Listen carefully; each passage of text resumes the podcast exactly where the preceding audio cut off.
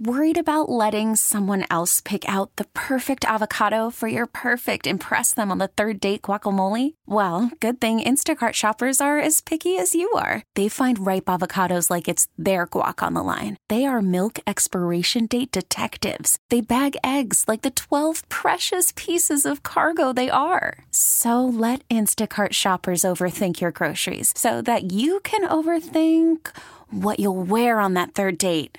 Download the Instacart app to get free delivery on your first three orders while supplies last. Minimum $10 per order, additional term supply.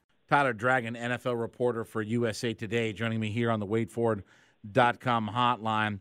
Tyler, you, you know, you mentioned the uh, the pass rush, and obviously that's been a a bugaboo. But you know, they have invested so much high draft capital in running back, wide receiver, you know, tight end. And, you know, I, have talked about the idea that, look, if, if that's where you're going to go with your draft picks and those are the guys that we're going to roll with, you know, Kyle Pitts is, I, I think that Kyle Pitts has got to be that Travis Kelce type of player, that he's got to be a 100 catch, dozen touchdown type of guy. Or, you know, those non premium positions, you, you, you've got to have a guy perform at that level. Is it fair to, put that kind of expectation on guys like Kyle Pitts? I mean, especially given where they were drafted.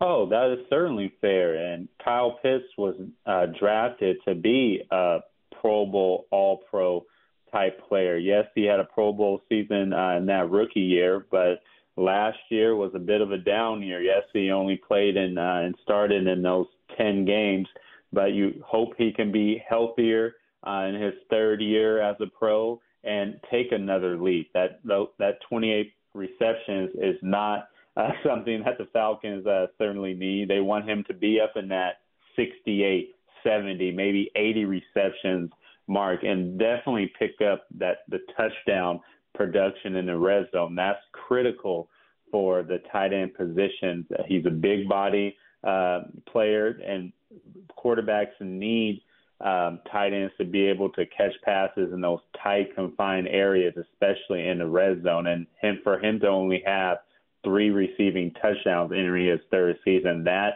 I know is a sore spot for him and the Falcons and something that he wants to pick up in his third season. So I do expect uh, him to be a, a better player, but the expectations are certainly going to be high for Kyle Pitts because he got drafted to be one of those Kelce type or Kittle type tight ends.